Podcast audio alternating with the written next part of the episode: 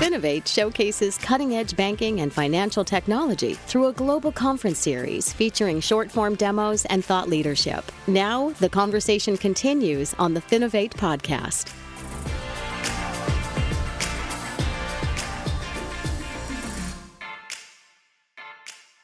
Hey, everybody, and welcome to the Finovate podcast. We're continuing our conversations with the Finovate Europe Best of Show winners. These are the companies who were on stage in London back in March. And today I'm talking with Thomas Braun, the head of international sales at FinShape, who took home one of those trophies. Thomas, thank you so much for joining me today. Thank you, Greg. Good to be here. Excellent. So, as I mentioned, all of those videos from the show are available at finovate.com. But for anybody who hasn't seen your video so far, can you give us just a quick overview of what FinShape is all about? Absolutely, Greg. Yes. Um, so, FinShape is a new brand in the digital banking market. It has come about with the merge from two companies, BSC, Banking Software Company, and WUP, WUP, uh, recently, actually, end of last year with the combined force of these two companies, FinShape now has about 700 people um, with 100 banking clients across the globe as, as clients and partners across pretty much four continents. So we're very proud to have built this digital powerhouse, and we're looking to do a lot more, of course, in shaping the future of digital banking. Yeah, and I mean, your story's been really interesting. For people who don't know, uh, this is a group who's been on stage at Finovate Europe many times through many different names. And one of the things that I've always thought was fascinating, you know, you guys have been focusing on this idea that personalization is key for a positive banking experience. And if you can go back all the way to, you know, 2012 or 2013, you were talking about it then. Why is this such an important piece of the bank customer relationship in your eyes? Yes, indeed, Greg. We've been saying this for a good 10 years, if not more now. But but obviously, we, we think it is crucially important. But just to maybe tell a story at uh, Finovate, right? So recently we had the great event again, face to face in London. And at the end of uh, one of the days, of course, there is a, is a network or networking session, a reception. And Greg, I don't know about you, but I wouldn't want to walk up to someone and just say that I hear that your kids are behaving so badly as well, right? So that would be very awkward. And people normally don't do that in a, in a networking session. Now, however, if you walk up to a, to a group of people and then you flow into the conversation, you start talking about who you are and you ask them who they are. Maybe they have kids, maybe what did they do in the weekend last weekend when it was very sunny. Uh, then they tell you about their family slowly, slowly. And then you have a conversation. And after about five minutes, if you got two teenage sons, you probably will eventually hit the topic of how teenagers behave, right? And you might you might resonate with that person, and that person might open up slightly and start talking about how difficult it is to manage two teenage sons when it's raining outside and they inside and they can't get away from the iPads um, and then you and then you go deeper into the topic and in the end you actually will hear the sentence that oh my kids are behaving so badly and i fully understand that yours as well right? But the difference between the two is that you that you know the nuances. You started asking the questions. You discover that person the family background of that person. So basically everything else which we call discovery understanding personalization uh, in the banking world to, to, to make a parallel with this. You don't want to see your bank coming into your email box or inbox and say that I've got this great loan for you. I know you can't afford it. So here's a loan, buy whatever you want, right? That's the same thing as walking up to a group of people asking them how badly your kids are behaving. Um, so I think that is why we think that in the digital world, personalization is just as important. As a bank, you need to understand customers first. Have the conversation digitally.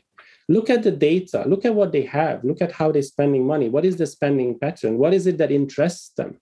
Then, as a bank, you can have a meaningful conversation, maybe in a financial advice, maybe then a proposition to that customer. And indeed, that customer is much more receptive to open up, to engage, and eventually to accept that offer from the bank if you do it the same way as you would do this in a normal face-to-face networking session. So I think that's yeah. why personalization important. Yeah, no, it's amazing sometimes when you think about it from that context. We do things in the banking arena that would be considered very rude in any other walk of life. And if you ask somebody that question without getting to know them, there's a strong possibility they're going to react negatively. That's not your business. You don't know me. But you take that time to understand them, you can get to it in a more organic way. And all of a sudden, they're going to be much more receptive to whatever message you have. I think that's a great way to put it. As a side note, I, I do have two sons. I live in Seattle, so I'm very familiar with the challenge of keeping them occupied on a rainy day. It is for real, but that's not uh, the point of this conversation. So, you know, let's talk a little bit about. Um, you know how far you guys have come obviously a lot more is possible now than it was five or ten years ago and it's amazing how much different things look from your platform than we saw you initially can you talk about some of the new advancements in the industry at large that have helped you to push forward as far as you have? Because certainly there's more data, more ways to parse that data than ever before. It, exactly, and I think the, to the more data point, um, obviously, you know, across the world, especially here in Europe, we have seen the advancements of open banking. So it has you know some people might argue it has become mainstream. We, we do believe it has. We have seen the use cases. We have seen these case studies from financial institutions that indeed open banking opens up the possibilities. And within open banking of course you've got a much more holistic view of customers data what what they do what they have what sort of financial services they consume and with open banking, I, I think it gave us the opportunity to understand customers in a much more holistic way. So that was not possible before this, or even before the ecosystem players started providing and, and developing interesting use cases. So I think I would mention that as, as one of the advancements which has enabled us as, as, as a company to look at data and to even do more, provide more use cases from that data. And I would also say that partially because of this, embedded finance is, is now very hot and mainstream. So you could see different use cases and scenarios which enables financial institutions to provide their services and their products in a way that it's embedded in an experience. And it isn't a banking experience. It is an everyday life experience like an e-commerce, you're purchasing something, you're, you're thinking of traveling, and you suddenly you don't go to your bank to get a loan for your travel. It is there already when you want to purchase your tickets your flights your hotels. They provide you a checkout process where embedded finance exists in that process. And i think again this is looking at data this is looking at personalization what is relevant for that customer. And i think that again was not possible probably five ten years ago when we started at Finovate yeah. uh, ages ages now yes yeah, no, I think that's an interesting one as well. So, one I just want to follow up with you know, you talked about open banking. This is obviously something that's quite different in the US versus the European market.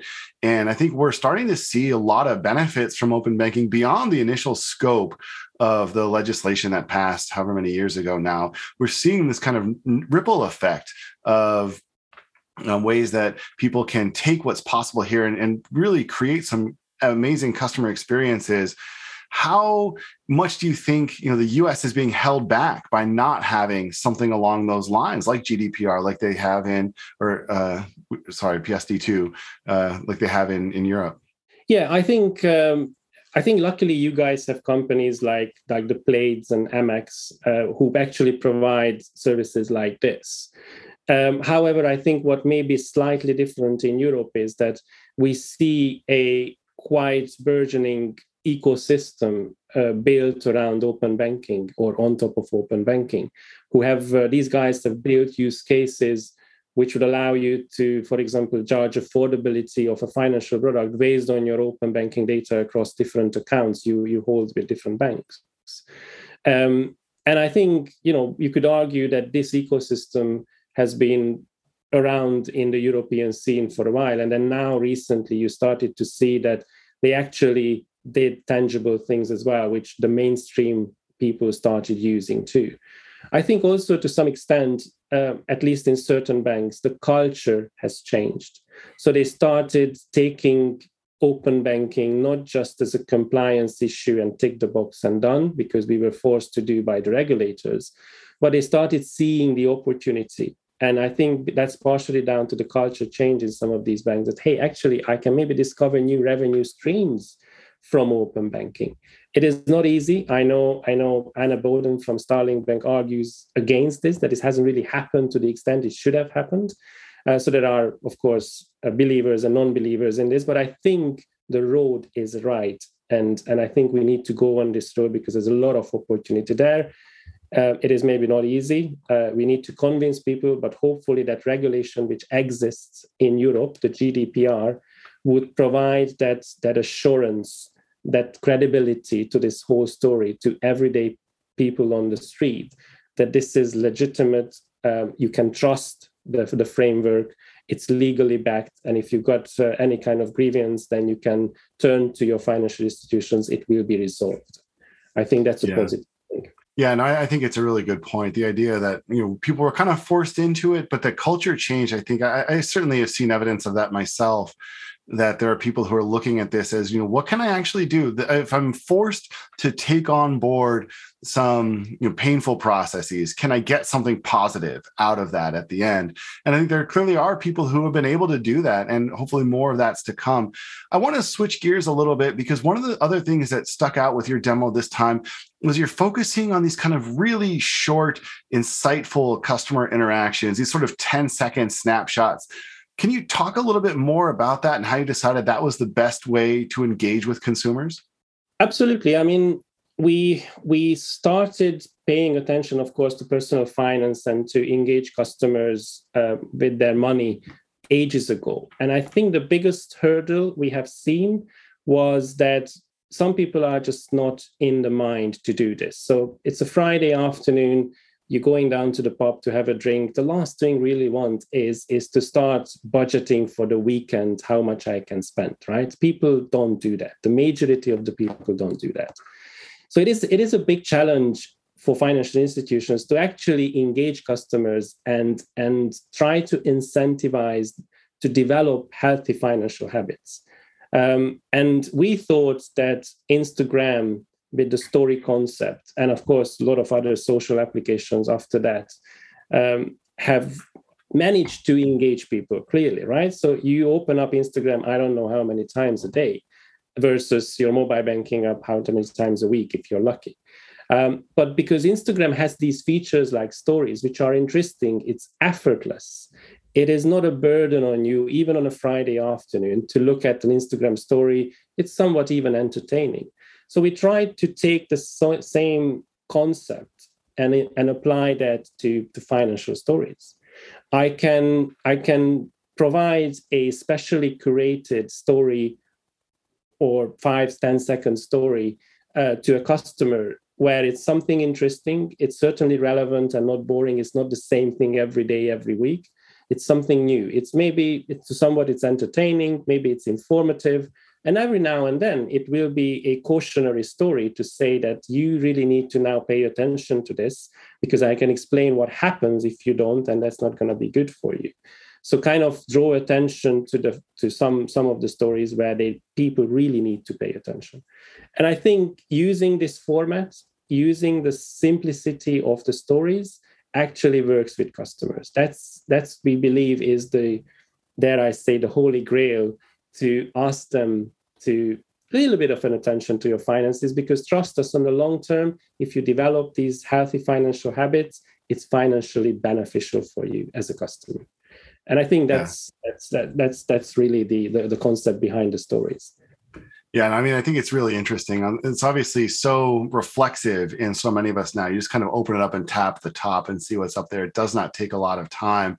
Um, I think one of the other things that I really like about this is the idea that you can really make significant changes to your financial habits if you just take it, you know, 10 seconds at a time. It kind of breaks down. Some people look at this from a very uh, daunting standpoint where if I have to get my financial house in order, that can seem like a monumental task it really doesn't have to be. It's really just a series of making minor adjustments, making the right decisions at the right moments, and having that information kind of top of my, or literally top of the page. I think will make a really big difference. Absolutely, and I and I think you know it, there's a science behind this as well, right? So the power of habits. yeah. if you if you look at these stories maybe just once or twice a day and you don't even need to do this daily um, after five or six times of looking at the stories you will develop a habit of looking at these stories and if the stories have actually meaningful useful content then you already won something at least yeah. right uh, so it's, it's, trying to actually influence and develop these habits with customers. That is the ultimate goal of this. To, and then later on, of course, what content you serve to these customers is completely up to the bank. It could be a, a simple notifications that you need to file your taxes because the deadline is coming up. So don't forget that. And then we even show you what you need to file because we we maybe we run your your um, accounts for that. Um, so again, I think the, the, the power of habits is is very important here in this concept of money stories. Yeah, well, and I think it's also just highlights this is huge. There's a huge disconnect between the amount of help and support that are available to most financial institution customers versus how well supported they feel. The information that you guys are talking about is nothing groundbreaking. It's not anything that's going to you know, make any um, personal finance guru sit up and say, "Wow, I never thought of that." But it's just presented to them in a way where it's more accessible. It's easier. And a lot of the people that I know and I talk to who feel like they don't get the support they need from their financial institution, I kind of ask them, well, what have you tried? Like, where are you trying to get that information from? And many of them, it's a Google search it's you know somebody who's a you know a celebrity somewhere telling them here's how you can manage your finances and they're willing to take that advice but at the same time i'm like you guys know that your banks actually want you to do well. Your banks want you to be a healthier customer and they have resources for you but they just don't know that. They aren't aware of that because nobody's ever gotten them in front of them in a way that has been uh, re- that has resonated with them. And so that's where i really think this massive disconnect is uh, something which we're starting to see companies like yourselves who are working on this and helping to raise people's financial profiles. But um, there's still a lot more work to be done. Well, uh, we are we're out of time here. This has been a really interesting conversation, and again, I would highly recommend checking out their demo video. We've been talking with FinShape. Their demo video is available at finovate.com or on the Finovate YouTube channel. Uh, take a look, see what we're talking about here. And Tomas, thank you so much for joining me. It's been a pleasure. Thank you very much, Greg. It's like I said, it's good to be here always. And we'll see you next time, I'm sure. You got to keep it going. 10 years and going strong. We'll do, will do. Excellent. Cheers. Cheers. Bye. The Finovate podcast is produced by Informa Connect in association with Provoke.fm Media. Check out Finovate.com for information on Finovate's upcoming shows and to learn how you can get involved. The discount code Finovate Podcast will save you 20% on tickets to all of our events. And you can email us at info at Finovate.com for information on sponsoring, speaking, or demoing. Thanks for listening.